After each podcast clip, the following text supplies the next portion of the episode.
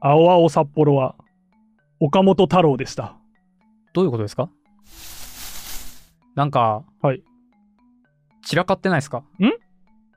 お、なんかいろいろ物が置いてあって、はい、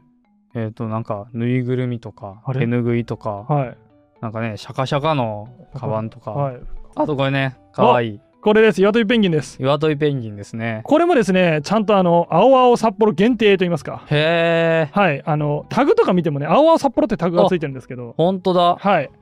これ限定品なんですよ。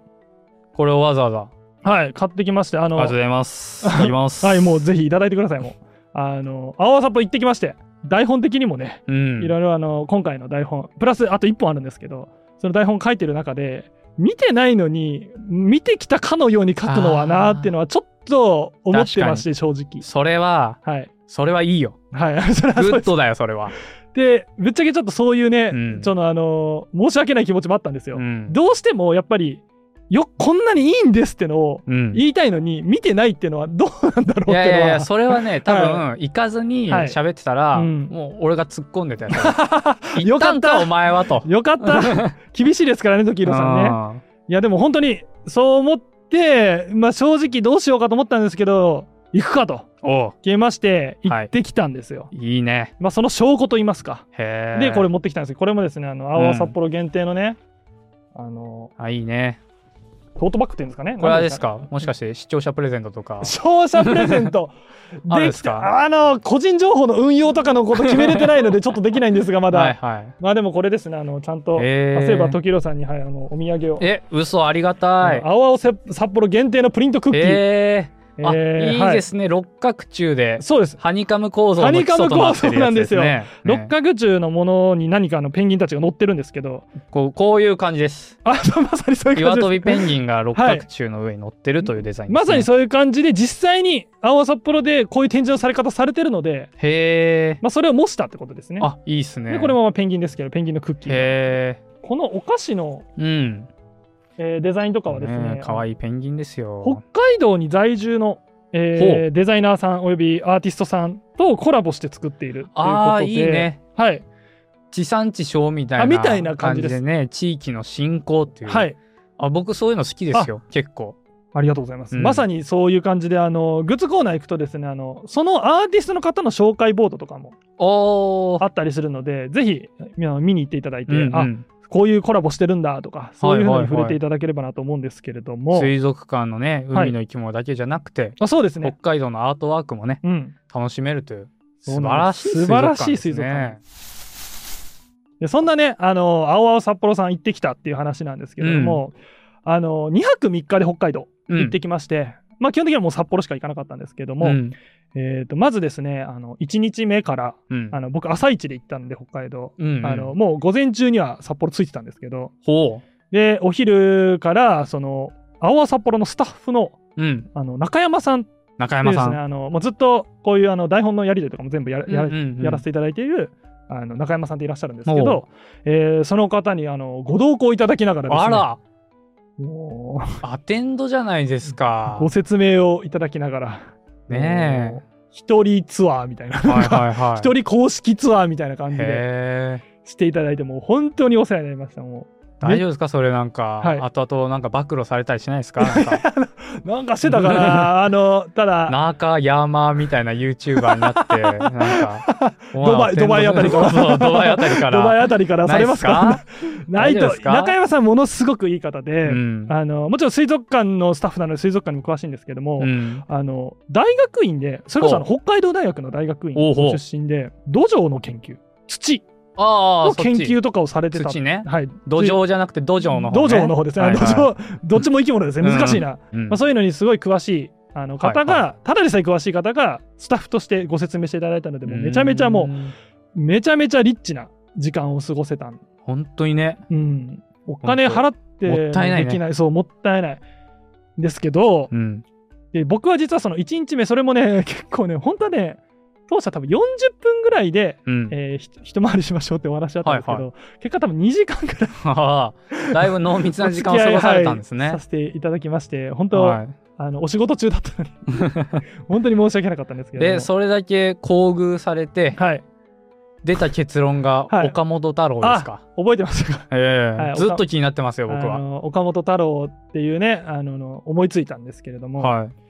その思いついたのが実はこれ初日ってよりはですね実は2日目も僕青葉札幌行ったんですあら、入り浸ってるね。入り浸ったんですようん。あの合計5時間ぐらい5時間ぐらい入り浸ってましたそんな入り浸ります初日間の3はい時間ぐらい気失ってたんじゃないですか。気失ってない です。あのちゃんと目を覚まして、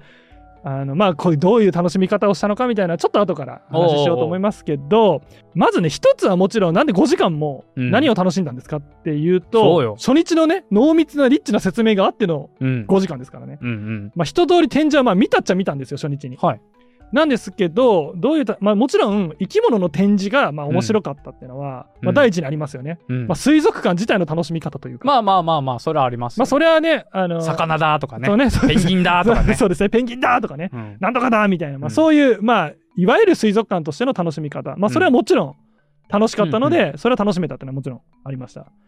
で、あのね、あのもう一つあったのは、あの青々札幌さんの設計が、そのうんもう札幌のその水族館の設計自体がですね、あの僕みたいなうん。腰が雑魚な、腰雑魚人間、あの腰が ちょっ弱とい。ね、爆弾抱えてますから。腰が弱くてですね、うんあのすごくすぐ背中が痛くなってしまう人間なんですけうど、んうん。そういうあの腰雑魚人間にも非常に優し雑い魚人間に優しい。非常に優しい水族館となっておりまして、はいあの行ったらわかるんですけど、うん。めちゃめちゃ座れるスペースがあるんですよ。ああ、いいね。いいわ、そういうスペース。そうなんですよ。あのよくあるのが、うん。展示の部屋があります。はい。で行くと、えー座る休憩スペースがあります。うん。でまた展示がありますみたいな、はいはいはいそういう構造ってよくあると思うんですけど、うんうんそうじゃなくてあの展示のされてるコーナーに座るスペースがいっぱいあるんですよ。ああ、いいね。めっちゃあるんですよ。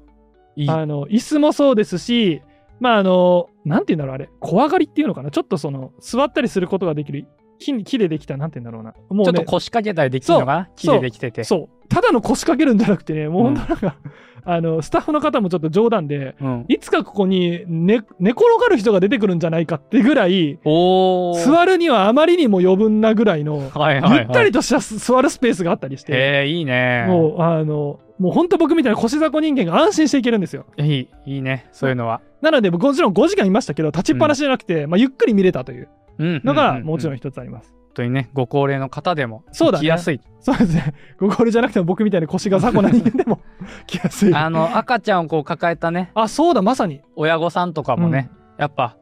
もうね、3キロ以上ありますから。ありますから、そうだね。生まれた時点でね、大体そう3キロぐらいあるからそうそうね、そう大体ね。うん。だからこう、ゆっくり腰掛けてね、そうです。いいですね。家族連れ多いと思うんですよね。うんうで、ん大体水族館だと子供たちが暴れ回るので、ね。そういった時にも、あの、親御さんも安心してうんうん、暴れ回ってるのを見届けることができます。おー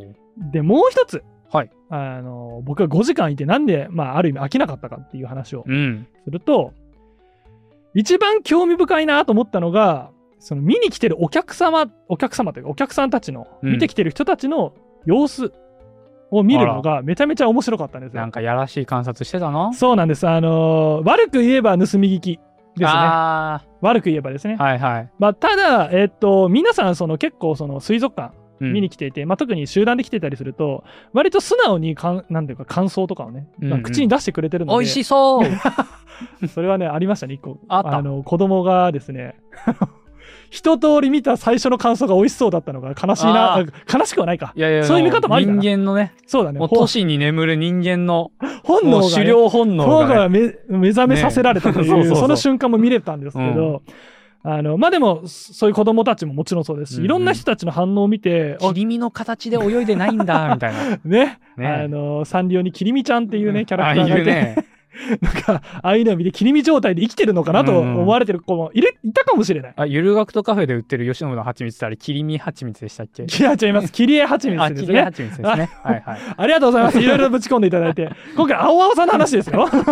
切り蜂蜜の話じゃないですよ。はい。まあ、みたいなね、あの、いろんな人の話見せたらもう時間が解けちゃったっていううーんのがあっ。て、ちょっとね、そこでの発見の話を、ここからしていきたいと思います。で、僕がね、いろんな人の話を聞いて、途中、あの最初はね、気づいてなかったんですよ。いろんな人の話は聞こえてきてたけど、うんあ、まあ面白いなぐらいだったんですけど、はいはい。途中で、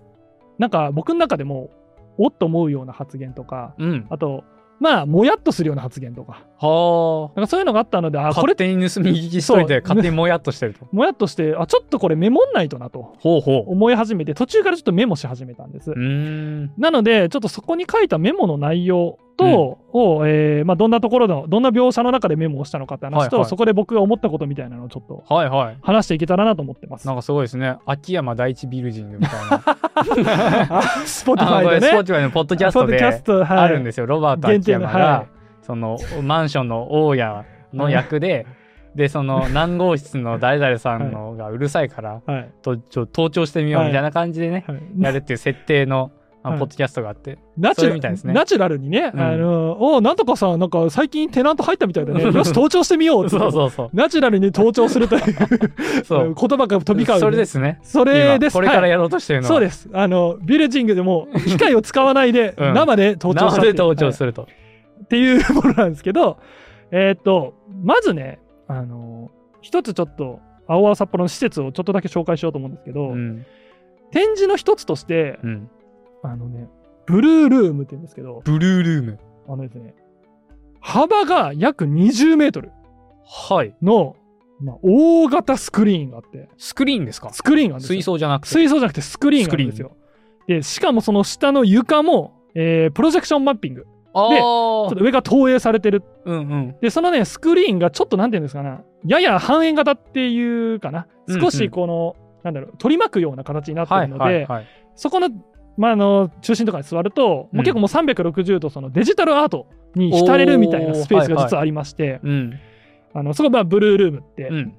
なってます。で、そこね、本当に今言ったように360度視界全部がデジタルアートなんで、結構没入感っていうのかな。なんか結構、はーまあ、オズの世界みたいな感じになるんですかオズの世界。あのサマーウォーズ のあのああサマーウォーズそうですね。あ、すうんそうね。でも本当になんか、うん一見もう自分の周りの世界が全部そういうデジタル空間に入ったかのよオうズな、オズみたいな感じになるんで すかあそこまでデジタルっぽくはないけど、まあ、うんもっとちょっとリアルなね。あ青青はもうちょっとそうでねすあのリアルなその水の風景、まあでも確かにデジタルっぽい風景もあるか、うーんまあ、いろんなあの映像というかね、デジタルアートうのんコンテンツがあるので、そこはそこだけでもね、多分30分、40分いてもずっとその移り変わっていく様子を見るだけでも、なんかへえ。全然入れちゃうような、なんかそういうスペースがあるんですけども、僕、ここにね、さっきと5時間のうち2時間ぐらいは居座ってたんですよ。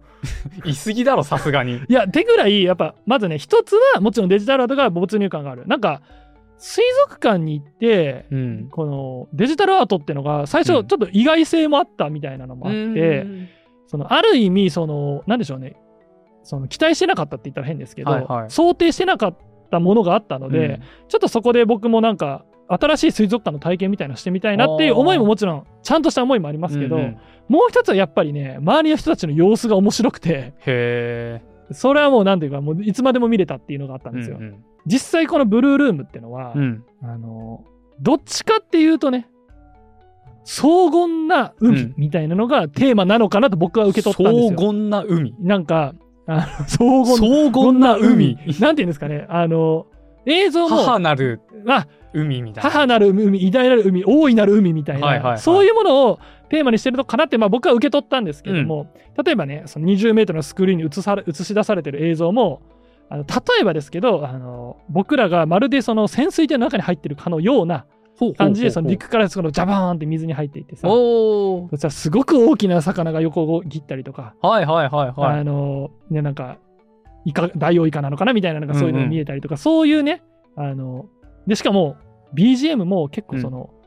全然ポップではないんですよなんかチャンチャンチャンチャンみたいなはははアゲアゲな感じではなくてい。うん。結構荘厳な感じ荘厳な僕は荘厳っていう熟語 がねあの頭にこびりついて離れない賛美歌でも流れてんのあーまあ確かにまあでもどっちかっていうとそういう落ち着いて大人がなんかああー綺麗だねみたいなあすごいねって言って楽しめるような あなんかこう、結構ね、デジタルアートとかうんプロジェクションマッピングっていううとん結構なんか、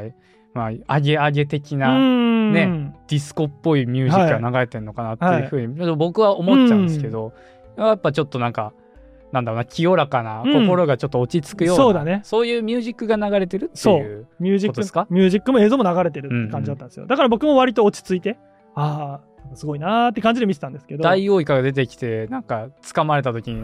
ドデンみたいな感 じのああ、衝はいはいは撃い。音みたいななんかそれはねでんでんでんでんみたいな感じの音はいはいがは流れてくるい。みで、たいな。わけではないですね。だから常にもう静静どっち寂かっな。ていうとそうです。あの、そういう大きな生き物の、うんおおみたいな、そういうのはありますけど、そいつらがなんか襲ってきて、パニッックになるみたいな、うんうんそういうのはないんですキけどュイ、ーンキュイーンみたいな感じにはならないですね で。はなかったんですよ。あーなんか赤色ランプが光り出すとうんかうんそういうのではない。ですが、ある意味ですね、その、アゲアゲで僕らとは全く違うテンションの人たちもまあそらね、いたんですよ。そらいるわな。それは子供たちなんですよね。うーん、子供たちはね、テンション上がるでしょうね。異常でしたね。 あの異常にびっくりした。へえ。その、ま、なんていうのかな、確かに、あの、さっき言った床に映し出されてるプロジェクションマッピングとかうは、ん。例えばですね、その上を人が歩くと、うん。その、ちょっとなんていうんですか、インタラクティブっていうか、なんていうの人が歩くと泡が立つとか、おーなんかそういう、なんていうの、一方的じゃない、反応するんですそう、ね。反応するみたいなものがあって、まあ確かにそういうのって子供たちが喜びやすそうな気はするんですけど、にしてももう、僕からするとちょっと異常なぐ らい、もう叫び声を上げて走り回ってるんですよ。へー複数ですよ。あの、一人の子かじゃないですよ。札幌にそういうのがなかったのかな、今まで。いやー、札幌も大都会ですから多分あると思うんですけど、革新的な施設だったんでしょうね。 まあでもまあ確かに水族館でああいう施設があるっていうのは僕も確かにちょっと革新的だなと、なんかなんだろうメインの展示の一つとしてあるっていうのはいははい革新的だなって思ったんですけど、にしてもね異常なんですよ、うんもうもちろんそのゆ床のねその泡が立って「泡だ!」みたいな感じでもう走り回ってる しあのそのさっき言ったスクリーンにもね一回あの、クジラが大きなクジラがあうんの等身大なのかな、映し出されてくるっていうちょっとほう。真っ暗なスクリーンにうん。その、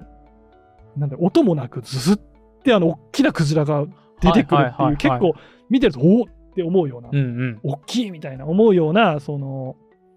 な映像が流れる部分があるんですけどもそれもね大人たちはまあ子供たちに向かって「あーほらマッコウクジラだね大きいね」ぐらいの感じなんですけども、子供はもうなんだろう親がそう言ってるあもう隙からも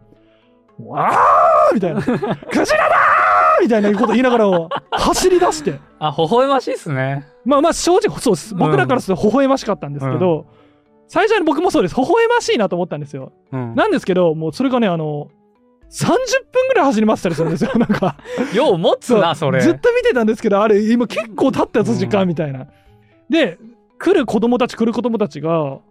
やっぱ同じような反応をするんでへすーで大人はどっちかっていうと落ち着いていてまあまあまあまあ。あの、まあ、その様子を見ていてうん。であの僕がそこでね、まあ、メモった内容って何かっていうと、うん。子供がね、あのもう本当に30分ぐらいいいちゃうので、まあ、多分あの家族旅行とか家族のね、そのおお出かけ的にはうんうんもう結構多分時間的に問あー題があるんですよ、多分。確かにうん、ケツがあんのね。ケツが多分あるんですよ。はいはい。 で、そう思ったのが、その、人お母さんが来てね、その子供、暴れてる子供をちょっと連れてきてね、あの、じゃあもうつ次行こ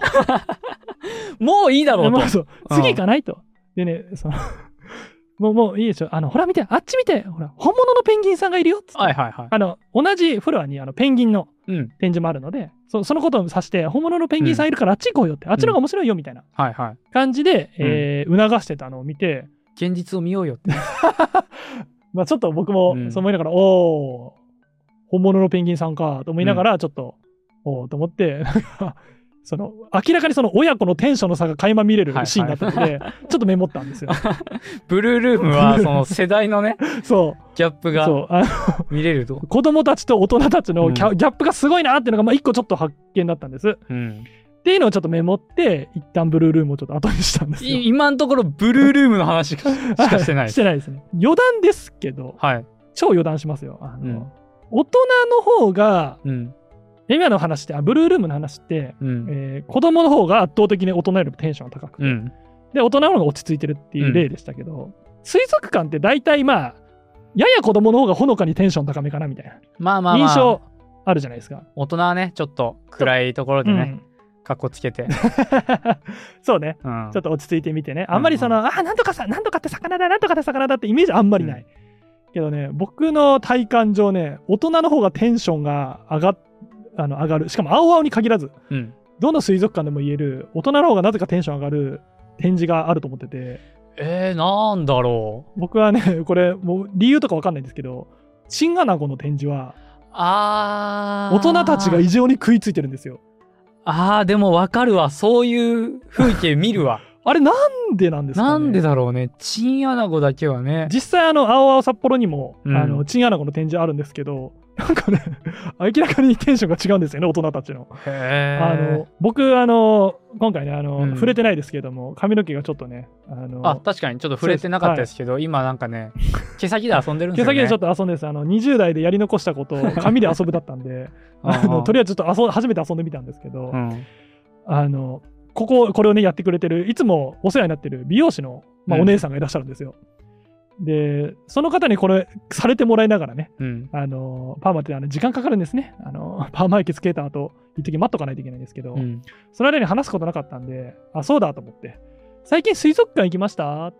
うんて話して、そう口説き文句に言っ てますねなんかいや本当に まああの切られながらちょっと頭の中ずっと台本のこととか考えてたんで、うんどうしようかなとかいろいろ考えてたんですけどで思って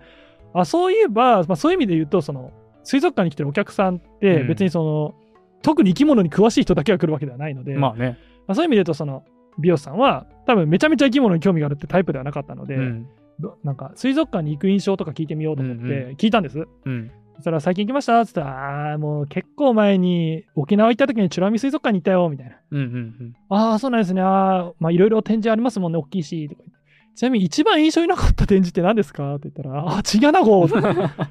てて、へえ 美ら海水族館あのジンベエそうザそう メそう、ジンベエザメとかがいっぱいいるみたいなねいて、チンアナゴなんだと思って、んなんならその後、なんか、あそういえばこの間、インスタで喧嘩してるチンアナゴ見ましたよって言われて、 あの探しちょてっくれとて見、たいなずなんか巻かれてるのを待ちながら、喧嘩してるチンア ナゴを見せてくれたっていうぐらい、へえなんで、まあわかんないです。これ結論ないですよ。うん理由はないんですけど、なぜチンアナゴはあんなにも大人を引きつけるのかんがもう全くわからないっ確かにていう余談なんですけれども、えーブルールームは子供のテンションがすごかったというはい話です。で、もう一個、あはいのありまして、それが、あの前回、えー7月12日かなに公開した動画が、あのうんまさにあの青々札幌さんの1本目のはい紹介したあの魚なんていないみたいなね、魚っていう魚っていう回があったんですけど慶喜の目が怖かったよねはい、そうですね。あれもぜひ見ていただきたいんですけど、そこで僕が触れてたのが、青々札幌では、まあニョロとか、モサモサとか、はいはいそういった見た目に着目して、うんうん分類的な、あの科学的なというかね、その系統を考えた分類的っていうよりは、見た目に着目して、うんうんえー同じ、全然魚でも、魚とか爬虫類とか両生類とかいろんなのいるけど、同じニョロっぽいよねとうんか、同じモサモサっぽいよねうんうんみたいな、そういう見た目で分類して、えー分けて展示してますよ、みたいな話をちょっとしたんですけど、最後の方に。あそこの、まあ、展示ブースの名前が、うんえーライブラリーアクアリウムと、ライブラリーアクアリウムライブラリーアクアリウムという、えーまあ、名前にうんなっていますどこに図書館要素があるんでしょうねで。まさにそれなんですけど、実はね、ここ行ってみたらわかるんですけど、至る所に本が置いてあるんですよ。あそうなんだはい。あのもさもさ 本ニョロ本みたいなあもうありますし、本棚がもう置いてあって、へえそこにいろんな、いろんな、もう生き物の本から、あのうん意見関係するのかみたいな本から、いろんな本がまあ置いてあって、師匠五教が置いてあるわけですね師匠五教は置いてないかもしれないけれども、 ああの、かかんそうね、中 国漢文要素ないんけど、あないんだの、ちょっと一見ね、あれ、うんなんでここに置いてあるんだろうみたいなね、ほうその本もあって、まあそれはぜひちょっと行ってみて、おそのお発見してほしい気んでにすなけるど、あなの、どの漢石が置いてあるんだろうなこだわります ね。中国あの古漢典石に置い、てないあの、わかんない。俺が見よ見届けて、見よう見ようとしてるだけで。うんあのあるかもしれないんで、ぜひ、うん見つけたらツイッターであ の、ハッシュタグで許せたグラジオつけて、はい、完石ありましたって、つぶやいてほしいんですけ ど、はいまあ、こんなね、ライブラリアクアリウムでもメモしてきたんです。うん一つが、カップルの様子をちょっと見てて、あらまあ、見ててって言ったら変ですね。あの、途中から気になって、うんあの耳で追ってたんですけども、うん耳で追って初めて。耳で。追うまあ、でも耳で追ってたんですよ。はいはい目ではこう追やわず、一応。あのまあ、男性側が、結構そのテンションうん高めで、ある展示を見て、テンション高めで、ちょっと、たなんていうのチンアナゴチンアナゴ惜しい。でもあね、違うチンアナゴの横にある、多分チンアナゴ見てからだろうな。 チンアナゴ見た後に、チンアナゴッひとしきりテンションそがう上がテっンショたン上がった後後に、ちょっと少し離れた展示をパッて見て、うわ、あれ何っつってう、ん寄ってったのがあったんで、僕もちょっとその声に惹かれて、お何見たんだろうと思って。どうせあれだろ何ですかダイオウグソクムシだろあー、でも、そういうね、あの、一時期ネットをね、騒二が大せて巨。頭でしょ。そうですね。ダイオウグソクムシもなぜあんなに人気なのか。うんま、わからないと言っちゃかわいそうだけども、ちょっと個人的にはわからないんですが、まあそうじゃなくてですね、まあ、とある生き物を見た見ましたと。見て、うんテンション上がって見てって、うん。 5秒ぐらい、うん。へーって見てたんです。はい。パッと横に、まああの、名前とか書いてあるわけですよね。うん生き物。の名前が。あのこのライブラリアクアリウムって、ニョロとか、モサモサって書いてありますけど、一応、小さく、ちゃんと名前とか、ああああ。ちょっとした生態の補足とかも書いてあるんですよそりゃないとね。まあまあ、水族館のね、役割の一つだと思うんで、う。そうんいうのもあるんですよ。まあ、明らかにニョロとかの方がフォントもクソデカなんです けど、あのはいまあ、はい一応補足のように置いてあるんですよね。でそれ見た瞬間、冷めてたんですよ。なんか、あ、えああ。で、なんかだなと思って見に行ったら、うん。あの、青大将、あれ、青大将って。ヘビで。す。あヘビの青大将 あ。。はいはいはヘビが、い。ニョロですね。ニョロでしょ。ょうん。ヘビが展示されてたんですよ。うん。青大将っていう結構、まあ、日本にいるヘビだと、まあ、普通っていうかうね、ん。あのまあ、よく聞く青大将、マムシ、うんうんヤマカガシとか、なんかそういうね、よく聞く、まあ、ヘビではあります。うん。まあ、ちょっとね、地方に住んでる方だったら、まあ、見慣れてる可能性がある。うん。まあ、よくいるヘビっちゃええヘビなんですけども。で、テンション、露骨に下がったんです。あ、なんだみたいな。あの、青大将かみたいな。で、テンション下がってて、うん。で、僕はちょっと、おうなんか急に冷めちゃったと思って、そうだね。ちょっとそこその様子見持ってたんです。うん。で、もう一個だけ気になったのが、うん。これもカップルだったんですけど、はいまあ水族館なんでね、カップル多いですよね。うん。あの うん。ゆっくりなんか展示見ないで、結構ささっさと展示を見てああ。進んでいく系タイプの水族館 RTA やってるタイプのやつ だ。 RD やってるかのような、ねなんか本当に、まあ、展示パッと見て、えうん。あの解説と名前見て、ああ、なんとかだ、みたいな、へえ、みたいな感じ、なんか、まあ、もうどんずんずんずんずんいっちゃう作業芸ですね。作業芸のように言ってる人たちがいて、うんまあでもまあ分からんでもない。僕も割と、うん。そういう楽しみ方をしちゃうか癖もある。なんか、知ってる生き物を探すとかね。はいはいなんはか、なんかそういうちょっと解説で面白さを探すみたいなのはよくやるので、わからんでもないんですが、まあ、なんかずっとね、ささささって言ってるカップルがいて、ああ、さささって言ってるなーぐらいで、その時は何も思ってなかったんですけど、い。うん。次のちょっと展示のとこ行った時に、うん。そのさっさと言ってたカップルが何かをずっと見入ってたんです。うん。チンアナゴだ。チンアナゴではなかったです。ええ。チンアナゴも割とさっさと言ってましたね、そのカップルは。へえまああ、、そもしかしたらこれもなんか男性側が詳しそうな感じだったんで、雰囲気出してたう。んで。はいはいはい。ちょっとああ知ってる知ってるぐらいのテンションだったのかなっうんうてんちょっと推測するんですうが、んチンアナゴかなと思いきや、えっとですね、まあある、あるでかい水槽を見てまして、おう見えてたんですよ、何これみたいな感じで。うん。で、展示のね、その説明書き見たらですね、名前にね、いろいろって書いてありまして。いろいろはいそれは随分な分類ですね。解説の何でもいいじゃないですか。解説の欄もいろいろなハゼって書いてありました。ハゼであることはわかる。ハゼね、ハゼ。えハゼです。はいははい、いろいろなハゼって書いてあって。で、そい。の、そこで止まったんそこで止まって見えてたんですよ。うん。えー、いろいろには見えるんだってうんいううんちょっと思って、メモって た。ただ、見たことはい、見て、ちょっとこれメモってたんです。うん。で、僕これをなんかちょっとメモとかを思い出しながら、もやもやーってしながら、うん。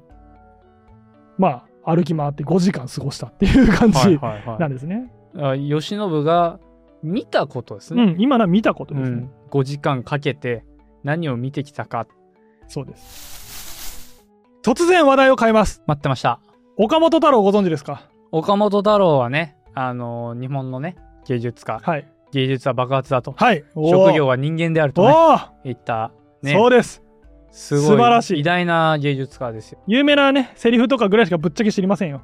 な、な、な、ちょ、でも、わからないぞ、これはなんだなんかポケモンのものまでこれ太陽の塔ですあ、太陽の塔、確かに。短いですもんね、横がね。上、ね、こうね、出てるねそうそうそうですね。いろんな名言残してますよね。本のタイトルも結構かっこいいというかさ、なんだっけ自分の中に毒を持てだっけととかね、いうタイトル。まあ、かっこいいじゃん、なんかね、ちょっとね、。みたいな感じで、まあ、そういうね、のを知ってますけど、僕はもう一個有名なセリフで、うんうんうんうんあの、なんだこれはって知ってます。えー、知らない。なんだこれはなんだこれはあが名言になるんですか名言だと思ってました、僕は。へえ。ななんだ名言というかなんか岡本太郎を表すうん、なんかこんな顔とうんうん。なんだこれはって言ってるようなああれなのかなんなだ罪はえ えちょっとぶっ込みすぎてわかんないななななんですか今のあの、はい志村けんのやつ。あーわからない なででももないか。志村けんをねあの、さんをね楽しんでた世代の方にはねなんか多分ね、なんだこれはって言ってる CM が流れてたのかな、岡本太郎が出てへた。なんかそれで多分有名になった。と岡本太郎が初めてチンアナゴを見た時に なんだこれは、おいいですね。 うんあの、チンアナゴを見た時に言った言葉じゃないんですよ、これ。えーでもな何を見たんですとか、あるものを見た言葉で、うんこれがですね、まあ、ちょっと僕これあの、一次資料とかじゃないんで分かんないですけど、岡本太郎さんに聞いた話じゃないんですけど、どうやら東京国立博物館で、たまたまその縄文土器を目にした時にはあ発した言葉だと。火炎式時みたいなそうです、うんまさに。あのね、あの岡本太郎縄文土器のね、まあ、あの美しさというかね、うんうんうんあのえー、と僕もこれなんだっけあの縄文土器論という、まうあ、んちょっとした、ななんて言うんだろうあれはあの本じゃないけど、まあ、雑誌の寄稿みたいな感じなのかなあれ、うんあのを発表ししているんですけども、まあ、要はあの僕もこれもあのなんか一般に言われてるぐらいの話でしかできないですけどその岡本太郎がその縄文土器の美しさというか美みたいなものを、えーまあ、ある意味発発見うんするまではその美術史において日本の美術史において縄文土器っていうのは、まあ、出現してなかったらしいですと。へじゃえあ僕らはね当然のように多分教育で、うんまあ、美術史というかさそういう美の歴史っていうとまあなんかもともとはなんか埴輪があってみたいな感じうのんテンションでもともと縄文土器ってのがあってね火炎式土器があってねみたいなこんなすごい荒々しいねみたいうんうな、ん当然のように学んでる世代なんでちょっと分かってないんですけどえなんかいろんなものを本とか読んでる感じだとその岡本太郎が縄文土器論っていうのを発表して縄文土器っていうのがあーこんなに美しくてうでんある意味これまで考えられてた伝統だとされてるもの日本の、うん伝統されてるものとある意味反してうんこんなにすげえもんなんだぜって言うまでは、あんまりそのあー美術史においてあまり評価そういう美とし美の伝統の、うんうんうんうんとしての縄文土器っていうのは評価されてなかったらしいです。だからその出土品の一つとしあてそうですね、は考い古学的には扱われてたんだけど、うんそれがそのこのこの火炎の模様うをんこの時代に作ってたっていうのが、うんすげえんだぜっていうふうに再評価したのがそ岡本太郎でうそうですで僕らはそういう教育をこう受けてき受てけてるね、うんえーいるからまあそれが普通になっちゃってるけどうんっていう、そうですまさに僕らが受けてきたその美としての縄文土器みたいなのはうん岡本太郎の功績だと書いてる本が多かったです、あのちょっと本当なのかまでは分かんないですがで、まあ、まさに、えー岡本太郎さんだって別に縄文土器を知らなかったわけじゃないでしょうとけはいただ本物を見たことが多分なかったんでしょうねうーんでその時に、えーたまたま博物館行った時に、うんえーまあ簡易式土器なのかなを見てえー思わずその衝撃に、うん衝撃的になんだこれはと思ってへえなんだこんなこんなものが日本の伝統にうんうんにあったのかと、はいえーまさにその縄文土器論とかねうんあの僕もちょっと読んでみたんですけど、まあ、まさにそうそういうとこ行ってましたなんかあの日本の伝統なんてよみたいなうんスタンスなんですよ結構岡本太郎さん、はいはい多分その文章受け取る感じ、うんそう思ってたけどいややっぱ見るべき伝統あったわみたいなうんうんこれはすげえみたい俺が伝統じゃんみた いな。なあでもそのもしかしたらそのぐらいかもしれないですよねお前らなんで気づかなかったんだみたいなあーはいはいはいこれこそがうん日本の原点だろぐらいのはあすごいテンションで書いてる文章うんなんですけどもでその縄文土器論に、うんまあ、どんな風に書いてるかっていうかその縄文土器論を書いた時に、まあ、ある意味ですよあのそれまでの専門家たち、うんまあ、美の専門家もそうでしょう考古学の専門家も見出せなかったその縄文土器の美しさを、まあ、発見できたわけじゃないですかあー岡本太う郎んうんうがん。でなんでかみたいなはいというところをちょっとヒントになる文章が縄文土器論に書いてありましてほうほうほううんそこちょっとそのまま引用しますと、えー我が国における土器の考古学的交渉は綿密さにおいて世界に類例を見ない。しかし、し形式上また技術の角度からの細密な分類編集に終始し広く文化的あるいは社会学的な見地から内容に食い下がっていく気構えに欠けている一般のアマチュアまでが妙に物知り的な好奇心の対象としているようである専門的な交渉にとらわれず純粋に土器そのものにぶつかり直感しその内容を洞察しなければならないとうんうんうん書いてるんですよ。うんまあ最後の方がまあ一番多分重要なメッセージなのかなと思うんですけど僕はねこの文章を見てドキッとしました。お土器だけに、ドキだけにドキッとしましうた。ん火炎式土器のように心が燃え上がるのを感じま した。うん、火炎式土器ね。まあ、というのはねはい。あのこのね、まあ、特に僕に一番ひ響いたのは一般のアマチュアまでが妙に物知り的な好奇心の対象としているようであるってとこなんですけど、 はいはい。あの僕このいろんな人たちの話を聞いてこのモヤモヤをなんかつなぐいい言葉ないかなっていうのをか探してたんですよ。うん。で、えーまあ、東京に戻ってきてあ岡本太郎のこの文章を読んで、おすごいね。まあ、そ見つのけたね。そのヒントはねちょっとね次回話そうと思うんですけどおうなんでそこに至ったかってう、ん。話そうと思うんですがあのこの文章を見た時ねああこれ生き物見る時の俺のスタンスと一緒だなと思ったんですよ。うーん。要はさっきのちょっと男性の話じゃないですけど水族館行ってねまず何を見るか名前とうん。解説を見るんですよねはいはい。でああこれ知ってる知ってるみたいうんうん。なあーこれなんとかっていう魚でなんとかって分類でまあもしね隣に誰かいたとしたらなんか頼んでもないのに解説するようなやつですよ、うんうんうん。あこれなんとかって言うんだよなんとかって生態でねうんうんみたいな物知り的な うんうん。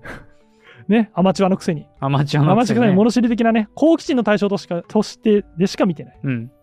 魚自体を見てたかっていうと記憶にない。ああ。なんとかっていた魚がいたなとは思ってたけど、はいはいはい。岡本太郎が言うようにね、えーまあ、これをね、す生き物に読み替えるとね、純粋に生き物そのものにぶつかり、うん直感し、その内容を洞察したかというと、してません。解説見て満足してました。自分の知識の答え合わせしてました。でまさに、ここの岡本太郎が言う専門的な交渉とかいうのは、うん。まあ、専門的な交渉にとらわれずって言ってるんですけど、うんうん。まあ、生き物においては、まあ、分類学的とか、はい。なんか生物学的にとか、うん生態学的にとか、まあ種名がどうで、どういうとこに住んでてとか、うん。まあもしもしくは貴重でとかかもあるあるかもしれないですね。数が少なくてとあかあー、ね、はいはい。何を食べててとか。うん。そういうのがまあ、ここで、まあ土器の専門、土器っていうか土器の話でしたけど、生き物にするとまあこういう話なのかと思うんですけど、まあなんかよくあるなと思ったのが、例えば生き物そのものの美しさとか凄さって、うん。生物学的なうん。なんかあの知識とか、はいはい。に関係ないはずなんですよ、本当は。今思えうんば。うんスズメとかさ、もう、あれ、あの、鳩とかさ、うん。うん。ありふれすぎて見もしないけどさ、うん。例えば僕ら、僕らがよく、僕らっていうか僕みたいに生き物好きな人がしがちなのは、あ、この生き物は絶滅危惧種で、このエリアにしか住んでないからすごいみたいああ、はいはいはいはな。い。から美しく見えるみたいな。うんうんうん。すごく見えるみたいうんな。うん。でも、本当にその生き物の美しさとか凄さとかを考える上で、あのエリアの、住んでるエリアの狭さとかって、うん。関係ないはずおおー。じゃないですか。よくよく見れば、鳩とかスズメもなかなか面白い模様をしてたり、まあ確かに、ね。すごい綺麗なね。目赤みたいなね。 とかね、カラスとかでさえね、うんうんあれこんなんだったっけみたいな気づくことがあるんですけど、まさになんかそういう目で、まあ、僕みたいな特になんか生き物に興味ある人は見てしまいがちだったなうと、んうん。そんで思ったんですよ。あれ俺水族館で見た人たちって、なんだこれはってたんじゃないかなと。なんだこれ割ってた。なんだこれはってたんじゃないかなと思った岡んですよ、本たろってた。はい岡本たろってたんじゃないかなと。は爆発はさせないけど、い。うん。あなんだこれはってたんじゃないかなあとー。ちょっと直感したんですねうんうんどういうことかと言いますとね例えばね名前と解説を見るだけでね展示物をねあのろくに見てなかったうんカップルいましたね、うん。うんうん、ああなんだかなんだかなっつってでその人たちが見入ってたのが何なんだったかというといろいろとしか書かれていない展示だったんですよ、はい。これね要はね専門的な解説とかうん解釈とかをする余地がない展示なんですよある意味うーん。展示物その生き物そのものしかいなかったはいはい。展示なんですよ。でそれにはそのまるで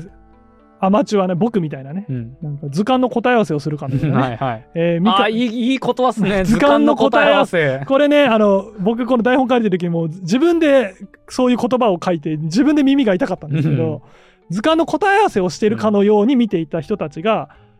じっと見入ってしまってたのはうん解説とかも何もない、まあ、答えももはやちょっとわからないうん。ような、えー生き物の展示いろいろと書いてある展示だったんですよ。うーん。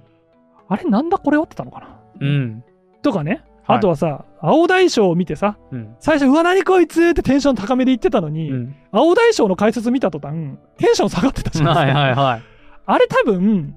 何の情報もないうん。ニョロってあニョロいろんな色がチンアナゴがいる何がいるえーあのニョロ何うわへなんか爬虫類っぽいぞって見に行ったことの時はなんだこれはってたんですよ多分はいはいはい。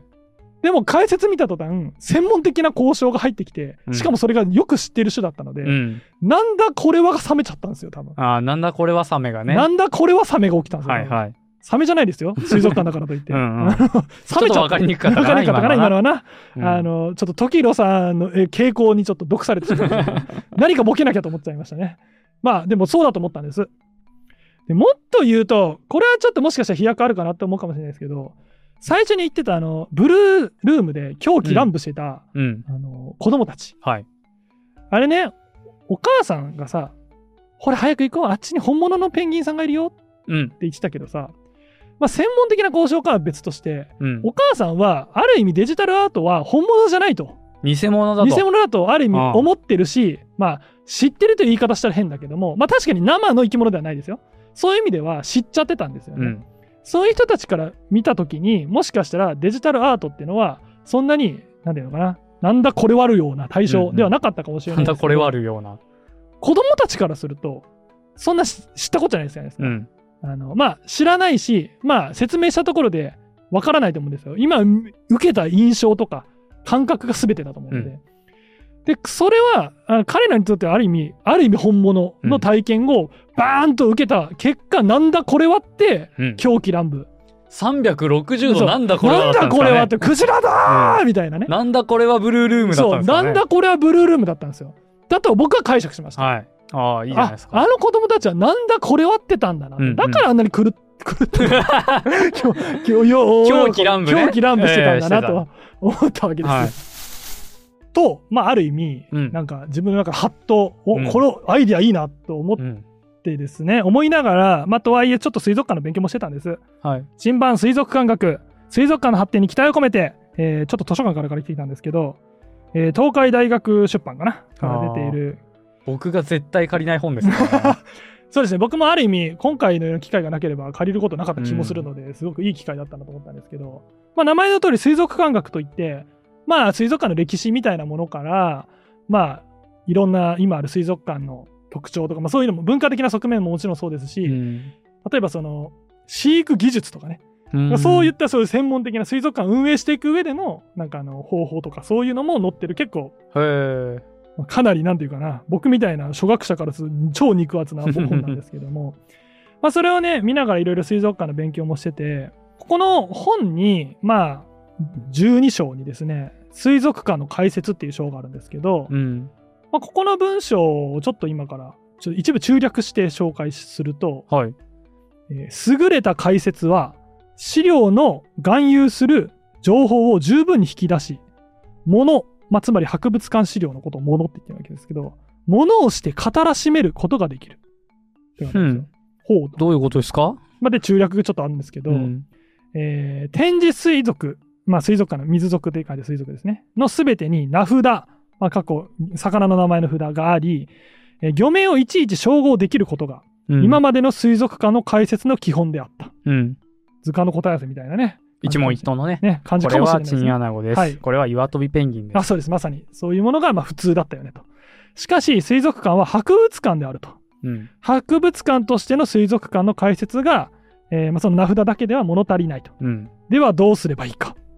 明白な答えはない。はい。っていうことの、まあ、うん文章がありまして、このね、今言った、その引っかかってくださった、ものをして語らしめるという表現。うんこれね、結構ね、水族館関係の本複数読んでも結構出てくるしへ、えなん。かね、博物館とか、うん。あの美術館の文脈とかでも出てきてた。なんか、ああ。なんかね、うんうんうん。良い展示とは何かっていうのの答えに、それは、まあ、物っていうのがいろんなものに置き換えますけど、まあ、物をして語らしめる。うんうん。美術作品をして語らしめる。とかね。あの資料をしては語らしめる。みたいな言葉がすごく出てくるので、あの確かに、はいその博物館とか、はいあの美術館って、うんあの後ろでに組んで、うん手をね「えへえ」とか「うーん」とか言って、うん何かを感じようとするんですよあーま特さにお美っ術しゃる館通っりて。はい、そうです。で博物館とかでも「へえんかこういう時代があったんだ」とうんか、はい、あのこういうでかい恐竜がいたんだみたいな感じでこう骨のちょっと隅々まで見はいはいはいはいたはい見たりとかね はい、すると思うんですけど、はい確かに水族館とか、まあ、動物園もそうだと思うんですけど、そんなこ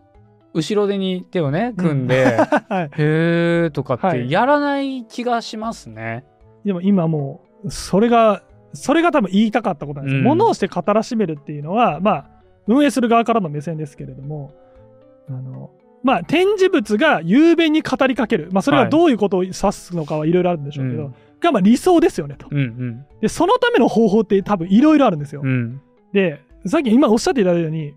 なんかね僕が読んでる文脈だと物をして語らしめるための展示解説の仕方は、うん美術館では多分あんまり余計な解説をしない方がいいスタイルが主流っぽいんですよ。無題とかね。まあだからもう、んある ね。そうそうまさになんかこれから感じ取ってくれみたいなのが多分それがねこれあれですよ僕の試験ですけど美徳とされてんのかなっていうのがちょっとある。うんうんうんそれもあるね。あんまり露骨にこの人がいつ生まれて、どういう経緯をたどってきてみたいなのうんうがんバーって文章が載ってるイメージはない確かうんに、うん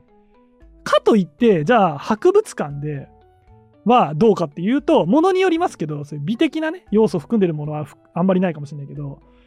結構例えば僕がい一番最初に思いついたのがあの石器とかあるじゃないですか石器あの昔の石器あのじょじょあの石器黒じゃ曜ない石をこう砕いたようなね。はいはいはい。あれとかさ、解説がさ、多少詳しく横に置いてないとさ、石ころにしか見えなかったりするわけ ですよ、正直。特に魔性石器とかはそうねねはいえーそうですでねす。よね。あのーで、確かに説明詳しい気がする。うん。いついつ時の紀元前何年の頃あの。たまに針金で止まってる土器破片 とかどういう気持ちで見ればいいのか分かんないからそうです。ああいうのは、多分、物をして語らしめるためにこそ、うん文章での解説。うんうんいつの歴史、どういう背景があって、うんどういうえーき時期でとか、そういうのがあって、初めて、あなるほど、すごいものだって、確かにすごいものだって、ものを語らしめらせてることができるとうん思うんですよ。だからこのようにさっき答えがないって書いてましたけど、このように多分、こうすれば展示物、まあはは、一般に博物館うんの展示物が夕べに語りかけてくれるっていうのは多分答えがうん一定じゃないんはいはでいすけど、それに対して青そう葉です札幌は一つの答えを答えを示してるんじゃないかというのが僕のこの結論なんですよ。つまりそれは岡本太郎の「なんだこれは」とそうです。言わせるそ考うえです。さ感じさせるっていうことですねそうです。ああーの、もは、青葉札幌さんってさっきも言ったように別に魚の名前書いてないわけじゃないですよ。まあいろいろもありましたけど、うん別に全部いろいろじゃないですよ。いろいろもあった確かに。けど、基本的には、えーニョロってでっかく書いてあった、ちょっと少し離れて、えーなんとかっていうな、なんとかナマズですとかね、うんうんなんとかウナギですとか書いてあって、えーちょっとした解説もあるんですうよ。んうんただ、僕はね、えー一ユーザーというかね、あの客として見たときには、意図的にそのニョロとかの言葉と解説とか、そうんの名札が、なんか心理的にも離れて置いてあるかのような気がししたんです。おーでね、あのまあ、他にもこれ、ちょっと僕のこれが、なただのそこだけのアイデアじゃないよっていうのを言う、ちょっと補強なんですけど、うん他にもねあのネイチャーアクアリウムっつって自然の生態系をね、再現した、あのすで今すっごい綺麗なあの水槽がでっかい水槽がデーンってあるところがああるんですけどそこもですね入ると本当に水槽がデーンってあるだけでうんあの真っ暗な空間に水槽がデーンってあって、まあ、一人のお客さんはなんか映画館来たみたいみたいなこと言ってたんですけへえどあいい感想でますあ、ねいい感想だなと思ってあのメモってたんですけど、まあ、そんな感じで本当に真っ暗な空間にもう水槽が浮かび上がってるようなうんところがあってそこもですね解説とかはないんですよただあるだけなんですようんで、それを見終わって次のエリアに行こうとすると、そこに初めてネイチャーアクアリウムとあって解説が置いたんですよ。へえ今見てきたものはっていうこそとういうですこと、そういうことです。あの、解説が、こっちの場合は物理的にね、うんあの、話されてる気がうんうんうんしたんですよ。確かに、名前もわからない、えー生態もわからないっていうのは、まあ、水族館の役割として、うんまあどうなんだみたいなお声もあるのかもしれないですけど、僕はね、これね、まずは展示物にぶつけさせる。うんお客さんを。にまず展示物をバーンってぶつかってもらって、なんだこれはってもらうっていうのが、青青さんのものをして語らしめるための、はいはいまあ一つの答えとして出てきたものなんじゃないかなと思思ったわけですよ。実際、えー僕も普段はな例えばねそのネイチャーアクアリウムにいる魚の一部とかは、うんもし詳しい方だったらああーなんとかだって分かるような生き物とかもいると思うんですよ。うんまあ、別にどの水族館もそうですけど。ただね、そのネイチャーアクアリウムはなんかね、見入っちゃうんだよね。へえ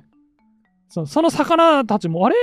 こんな綺麗だったっけみたいなとかさ。あそういう気づきがあるんだあとは全体を見るとね、あの、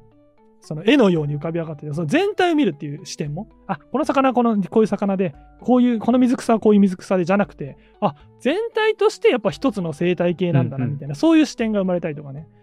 そういうのって多分魚の横にドーンと解説があって名前があったりすると、その視点得られないんじゃないかなっていうのが、うんまあ、僕の感覚としてもそうだしさっき言った岡本太郎のこれは何だってる理論からしても、そんな気がしたんですよ。これはなんだってる理論って変えないでもら いますよ。なんだこれは理論ですよ。なんだこれは理論うんでした。間違えました自分で提唱しといて勝手に名前変えないでくだ さい。これ言いたいのはね、さらに大事だなと思ったのが最後にあって、うん。あのね、このかん、まあね、発見というかね、なんだこれはあったのは、間違いなく展示のおかげなんですけど、うん。、この、なんだこれはあったきっかけ、僕がなんだこれはあったきっかけをくれたのは僕がなんだこれは ったきっきかっかけ。けをくれたのは、展示だけじゃなくて、お客さんたちの反応もあっての、初めてこういう、ね、気づきというか、うん。僕としてのなんだこれはを見つけることができたんですよ。うん。みんながみんなそれでさ、うん。水族館に来てる人たちの会話こう聞き合ったらさ、うん。なんか誰も喋んなくなりそ うだね。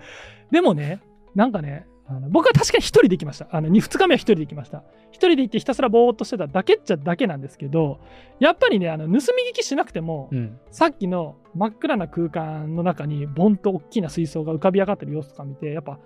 みんなね、はっとかね、おーとかね、息を飲む声とが。かね、あ、綺麗とかね、うん。あと美味しそうとかね、まあ、いろんな声とかね、うん。聞こえてきたりするんですけど、やっぱりねその人々がいない状態で僕一人でそこの空間に入ったとしてもまあ特に多分そういう発見とかなかったなっていうのはすごく思うんうですよ。ん。あのやっぱりその展示ありきプラスそれをねなんかねみんながねその見終わった後に次の展示行くまでにずっとスペースがあるわけですよ。でそこに初めて解説があったりしてそれ見た時にやっぱりその振り返る時間とかがあってあうんそういうことだったんだみたいなまあなんか余白じゃないけどうんうん一個一個の展示だって余白がある気がしてて、はいはい。そこになんかみんなの感想とか、うんうんなんかちょっとしたまあまあいや喋らなくても感情がね顔に現れたり行動に現れたり子供が走り回ってたりね、うんうん。そういうのが見えたりするので、なんか明確に喋ったりはしてないけれども、そこにいる人たちとなんかコミュニケーションして発見してんだなみたいなのがすごく感じたので、これね、あの、一人で訪れてみるのもめちゃめちゃおすすめです。10人ぐらいでね、ぞろぞろ行かなくてもね、うん一人ブレインストーミングみたいな感じで、うんあの僕が何も言ってないのにみんながね、いろんな意見を言ってくれて、勝手に僕の発見を促してくれるかのような、なんかそんな体験をすることも10人で行ってもいいですよ。 12で言ってももちろんいいですよ。集団で言ってね、団体割引とかもあるかもしれないんでね、そういうので言ってもいいと思います。ということで、はい。なんかあれですね。はいこん前回の動画は、はい、なんか、あの、魚とかって言って、うんうんなんかその、まとめの、あの言葉としては、いなんかその分け方うん、がいろいろあって、その分け方っていうのが、その分かり方にもつながるんですよ、みたいなことだったんですけど、今回、青青札幌さんに行ってみて、感じたのは、その分かるっていう以前に、うん、うん、感じるっていうそうだねなんだこれはって感じるものがあるっていう、うんなんかそこのねそこだね根源的な体験そうです。西田喜太郎が言う純粋経験みたいな西田喜太郎さん出ましたが、哲学者ですよね。それは知ってます。京都学派っていううんう大ん名前がついてるのは知ってます。そんなこ純と粋言経験みたいなね純粋経験。なんかそこをこう大事にしようみたいなね、おお、うんあ、そういうこと感じがしましたねああ、でもなんかいいね。全然知らないけど、純粋経験は。うん、なんか、言葉の字面だけ見ると、まさに純粋経験って感じだね。何の、な何のフィルターもない状態で、バーンと出会った時の、うん、なんだこれはそうそっうていうそうのを教えてくれるというかそういう展示の仕方をしてくれてるのが青々札幌だなというん話でございます、岡本太郎的でもあり西田喜太郎的でもある青青札幌にぜそういうことでございます、ひ皆さん行ってみてく行だっさていみてくださいいちなみに僕はねあのー売店に行ってね一番最初になんだこれはって思ったのがこのペンギンちゃんでございますので、今回買ってきたはいものですなんだこれはペンギンでごでざごいざいまますす売店でもなんだこれはができる素晴らしい水族館ですので皆さん、はいぜひ行ってみてください、はいということで終わりにしたいと思いますはいありがとうございましたありがとうございました